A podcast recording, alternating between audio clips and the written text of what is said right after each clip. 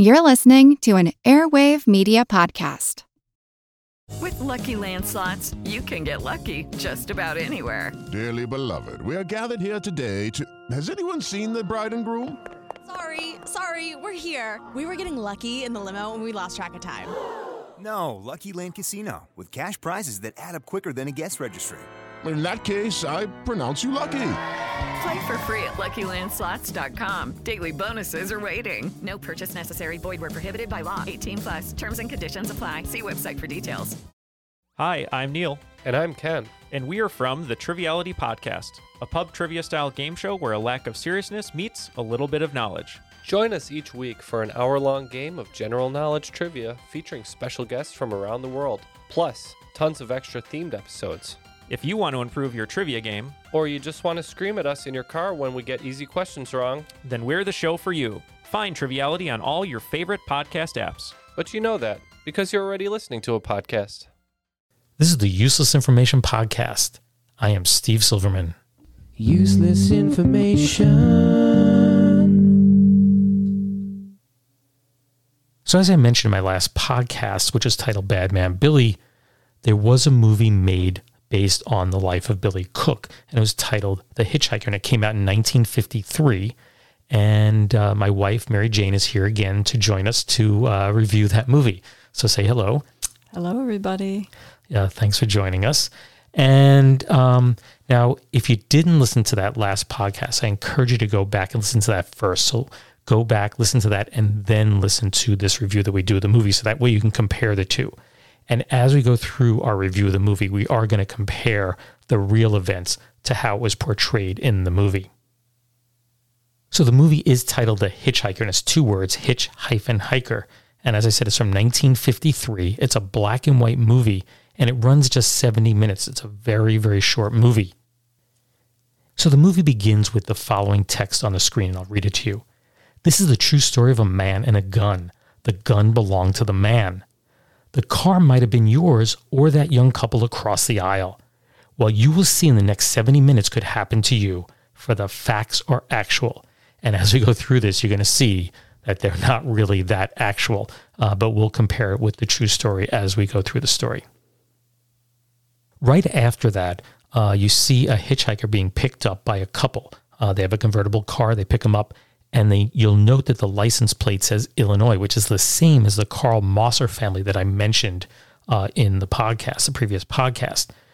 And, of course, the hitchhiker kills them, and none of that brutality is shown. Basically, you'll see the woman's uh, purse and uh, belongings fall out of the car, and then a police officer comes up and, of course, finds the husband or the boyfriend slumped against the wheel. Now, in real life, five people were killed, the couple, uh, the Carl Mosser uh, couple and their three children.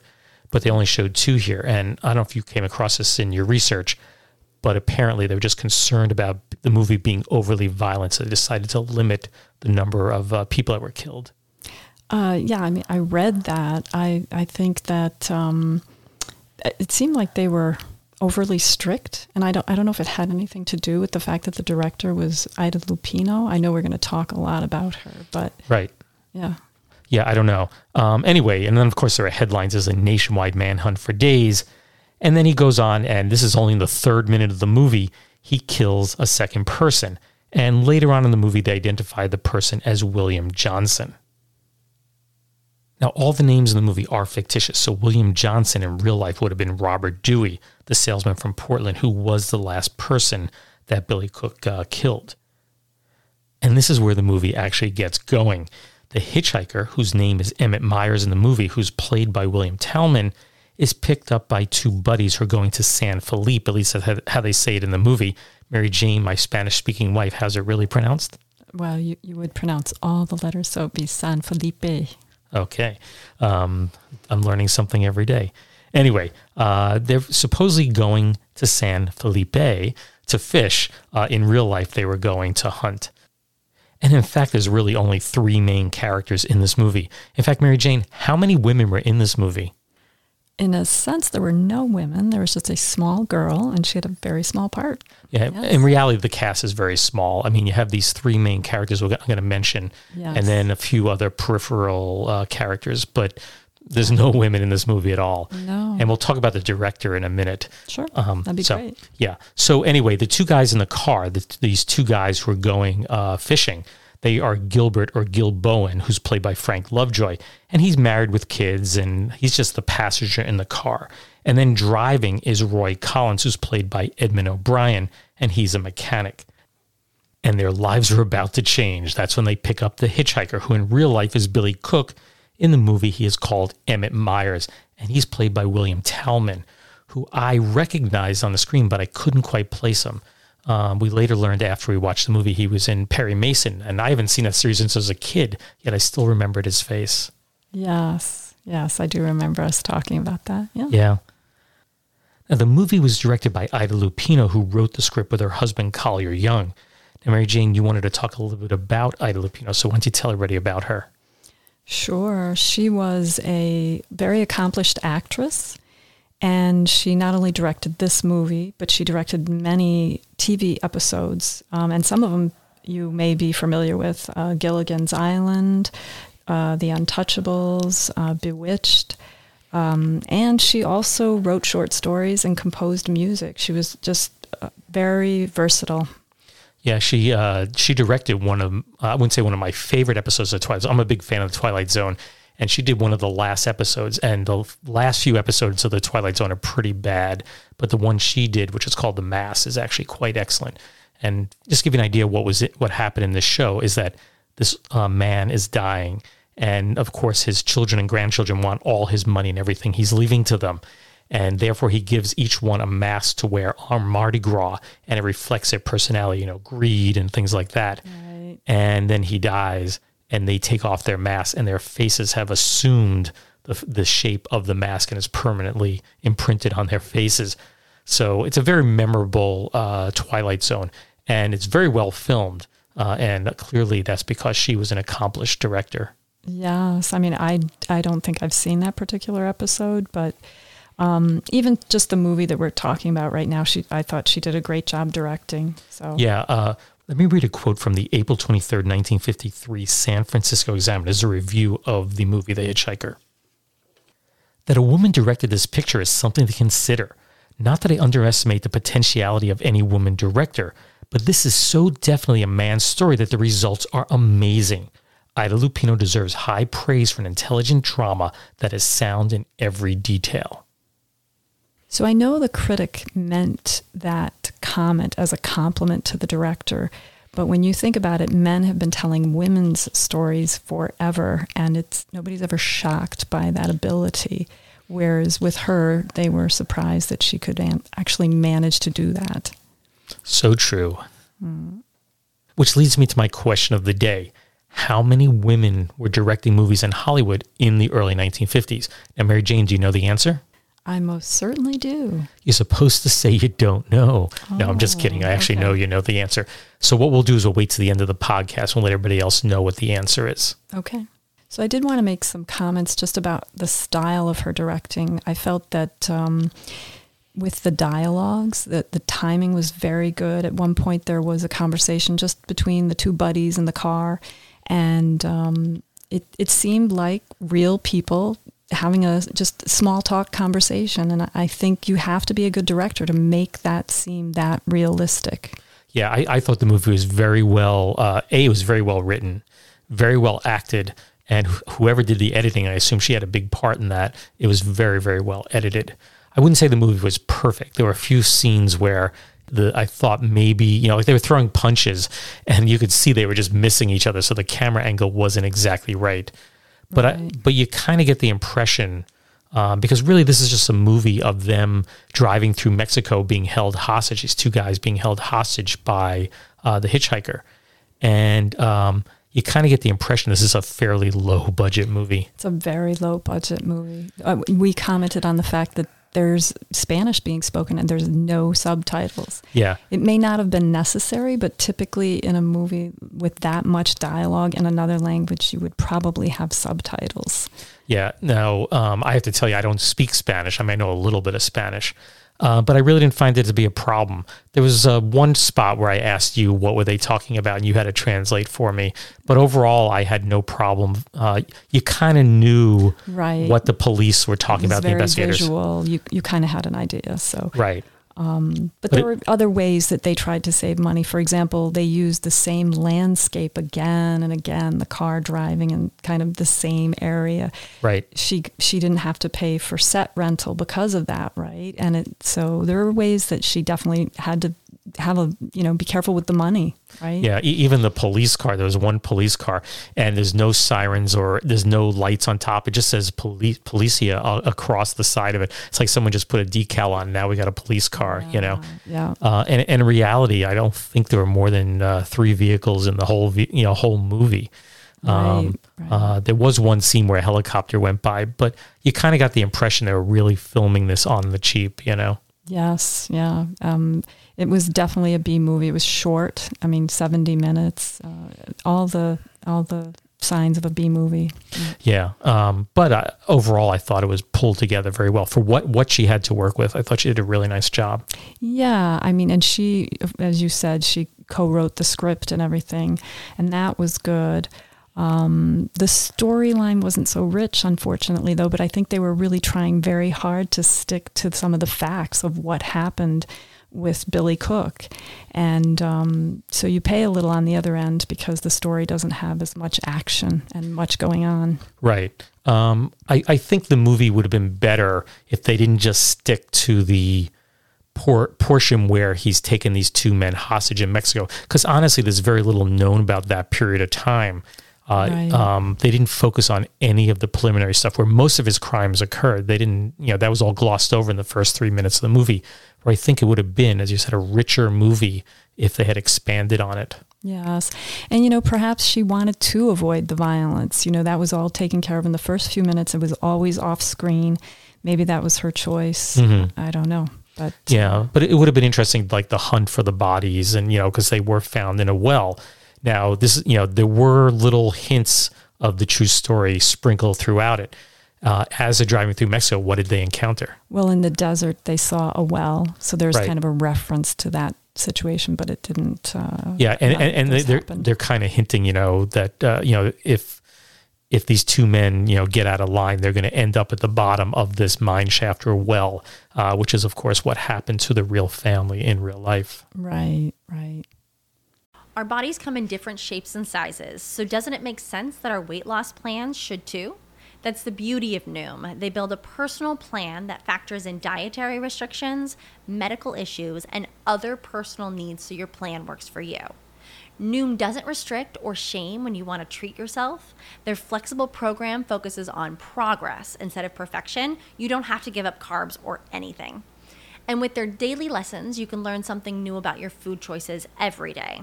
After just a few days of using the app, I learned how to recognize cues for overeating and how to choose the right foods to feel full. Stay focused on what's important to you with Noom's psychology and biology-based approach. Sign up for your trial today at noom dot com. That's N O O M. Dot com, and check out Noom's first ever cookbook, The Noom Kitchen, for one hundred healthy and delicious recipes to promote better living. Available to buy now wherever books are sold. Want to learn how you can make smarter decisions with your money? Well, I've got the podcast for you. I'm Sean Piles, and I host NerdWallet's Smart Money Podcast.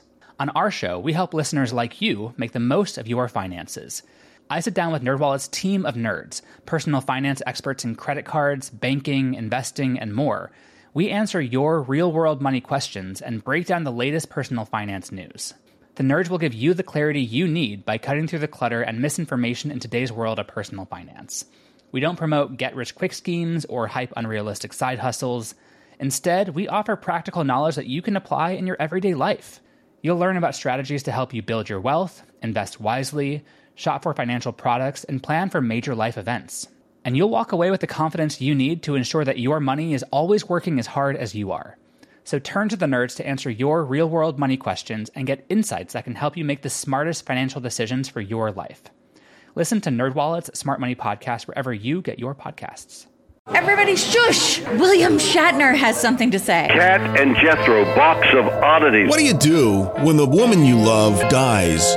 Well, of course you dig her up and you live with her. Aww. The show examines weird things. There are plenty of old photographs from this time period of children out in the streets playing in and among the dead horse carcasses. Oh, I miss those days. Things used to be so much simpler. Kat and Jethro. Then there's the urine wheel, which sounds like a really bad game show. They've done weird things. Weird!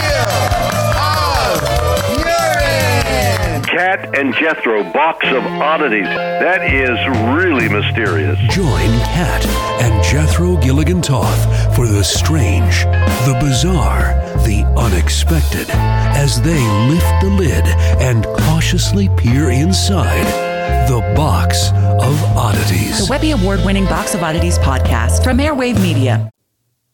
I have to say that William Talman was perfect as Emmett Myers, you know, the Billy Cook character. Right. I mean, he... looked mean, he acted mean, uh, he really, really fit this role.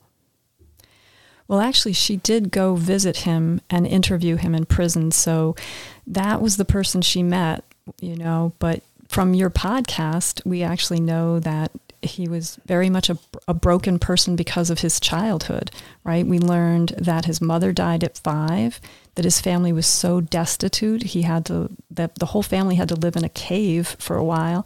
And then he was, you know, shuffled around in different um, foster homes. So um, it kind of explains better the character. And but in the movie, we don't see that. We just see the person she met in that prison who was clearly a very angry young man who had committed a lot of, uh, you know, murders. Yeah, and I should mention this movie came out four months after he was executed. Right. So uh, really the public's image of him was this really, really evil man, and that is the way he's portrayed in the movie. Right. That's all people really knew about him. They didn't know that much about his uh, childhood, actually. Now, she does hint at one point that he did have a difficult life. So let's take a listen to that clip. Yes. Okay. You guys are soft. You know what makes you that way? You're up to your necks in I O Us. You suckers. You're scared to get out on your own. You always had it good, so you're soft. Well, not me.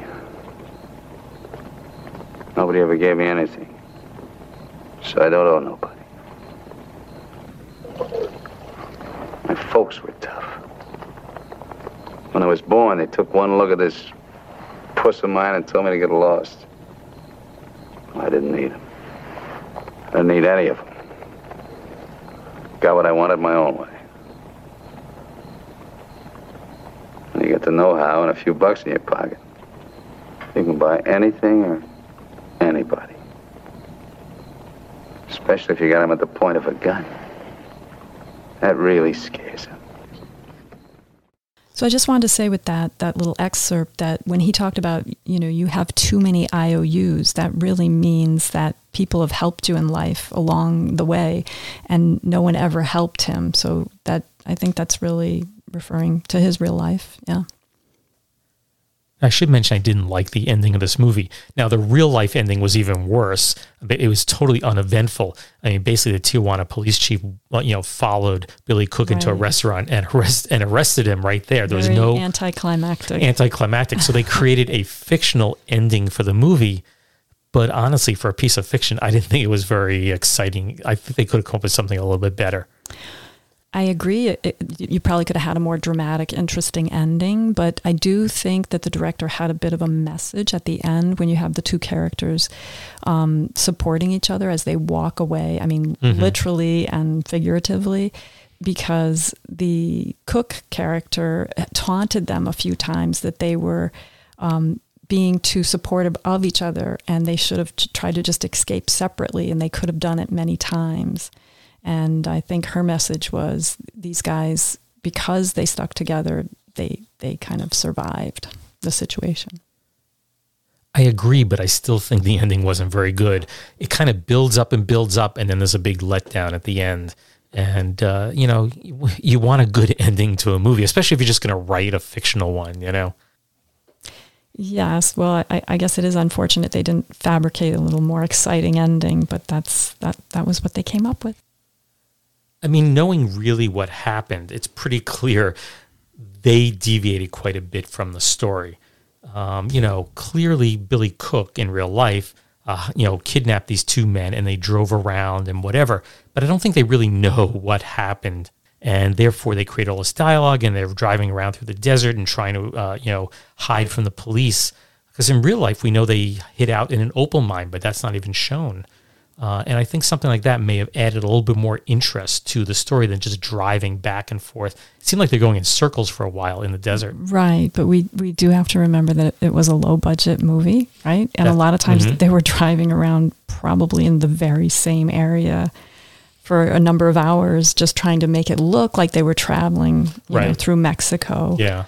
Um, and, um, yeah. I mean, I'll just ask you this. I mean, the movie ran seventy minutes, which is a pretty short movie, but at a certain point, it just seemed like it was getting repetitious. It, it was, yeah. It did, it, you know, I was kind of like, where are we going with this? I mean, besides traveling a lot. and Yeah, I mean, basically, yeah. they, they drive for a bit, then they'd stop, you know, uh, sleep and, you know, have a meal and, and, you know, be a little bit more dialogue. Then they get in the car and drive. And it just seemed to repeat itself over and over again, uh, where I think if they had stuck a little bit more to the real life story, uh, there would have been a little bit more variation there. But as you said, it is a low budget movie. So they probably just chose a small yeah. locale and that's where they filmed.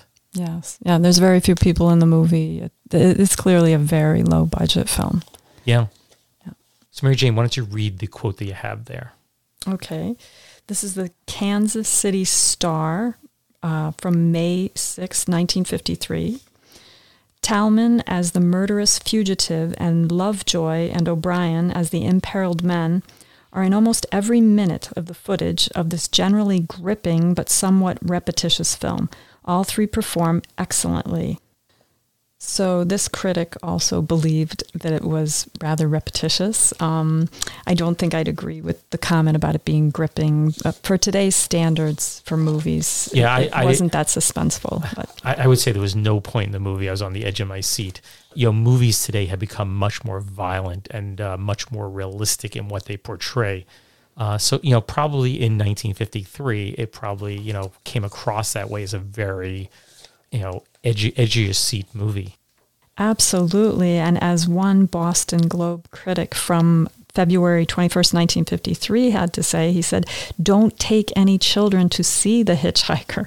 And he went on also to say, "And if anyone who sees the film ever picks up a hitchhiker again, he'll deserve what may happen." Of course, you got to keep in mind, this is right after he was executed, after Billy Cook was executed. So people, even though, you know, the names are changed and a lot of the events are kind of fictionalized, they knew on the screen who they were watching. They knew that Billy Cook yeah, had... who they uh, were referring to. Right. Sure. He, he had been a hitchhiker. He picked up these people and he killed them. And uh, so they, it was probably a lot scarier because it was, in, you know, fresh in people's minds. Right. It was it was a horrific event that everybody knew about. Yes. Now, this movie is typically referred to as a film noir, but I didn't really see it as being the classic film noir. There were certain parts of the movie that right. seemed very claustrophobic. Wherever in there, they're in the car, it's dark and, you know, very, you know, tight uh, scene. On the other hand, you have these big, expansive, bright desert scenes, uh, which is not typical of film noir movies. Um, you know, I, I don't know if I agree with that just because the uh, landscape was very kind of um, desolate and, and there was something kind of lonely and desolate about mm-hmm. that, that that you might equate with film noir. I don't sure. consider the movie a quintessentially, you know, film noir just because uh, there's no femme fatale, mm-hmm. right? And usually you have a kind of a detective or a main character that as much as it's unfortunately he's down on his luck, but the, the uh, spectators really kind of root for that person. And you certainly weren't, you know, rooting for this, you know, killer in any way, right. you know, so. Uh, I, I do want to add that there was one character in the movie that really didn't fit. And that was the inspector or the detective or whatever he was from the United States. He's all dressed in a nice suit and he just didn't fit in with the movie. And I'm not even sure his yeah. part was so minuscule. Why, you know, why'd they even put him in there? He could have been a good friend. I mean, if yeah. you've read on these low-budget movies, sometimes they just grab somebody. Um, I know that um, Ida Lupino directed another film, and she just had her doctor play the doctor in mm-hmm. the movie that she was sure. directing, so... Who knows? Yeah, he, he he's the only character in the movie that just didn't seem to fit. Right. Now, I thought after the last uh, review that we did, right. uh, you know, we're calling this Bad Apples because we're both teachers, and it seemed like a humorous right. title. And we we chose a score of one to ten for the movies, but really, we're sure. teachers, so it should be out of one hundred. So out of one hundred, how would you rate this movie? Wow. You know, I think... Uh, storyline, I I would wouldn't rate it very high. I, I might rate it as a sixty-five. um, directing was quite good though. Right. I, I thought the directing was good, so maybe I'd give that an eighty-five. Yeah. So overall for the movie, you're saying like a seventy-five? I, I, I guess it would average out to somewhere in the seventy, seventy-five. Yeah. yeah, I put it in the same range. I mean, would you recommend that someone go out of their way to see this movie? In most cases, no. If the person was interested in um, women's studies, for example, to see some of the work done by Ida Lupino, yes. Um, mm-hmm. Or or if they wanted to study cinema, you know, to kind of see how to make a low-budget movie, maybe. But I wouldn't I wouldn't recommend it to the average person, no. Yeah. I would recommend if you just had some spare time. It's only seventy minutes. The movie is totally free. It's all, all over the internet. I mean, you can find it on YouTube, uh, archive dot org. I right. think the Library of Congress has a copy of it. So, um, you know, it's not a bad movie. It's just, I don't think it holds up well to today's standards. And, uh, you know, and and part of it is, you know, my bias, and that is that I know the real story. And knowing the real story, I can see how much she deviated from it, and that kind of doesn't sit well with me. Well, but, I oh, I saw it before you really had talked about your podcast, mm-hmm. so I can, you know, um, I, I know it's considered a very good movie, you know, as far as cinematic history, you know, for um, the time period, but... Um, Yeah, I guess it's, yeah. it's all right. So, so so what I would say is if you have an hour to kill, you know, it's a Sunday afternoon and you can't think of what to put on, it's well worth watching. But on the other hand, I wouldn't go out of your way to see it. Right, right. I would have to agree. So earlier in the podcast, yeah. I asked you a question of how many other women in Hollywood were directing movies at this time. And I know you know the answer. Now, I have to tell you, I haven't really fact-checked this. I just read this in numerous places. Right. I'm going to go on the basis that other people have done their research. What is the answer? How many other women were directing movies in Hollywood in the early nineteen fifties?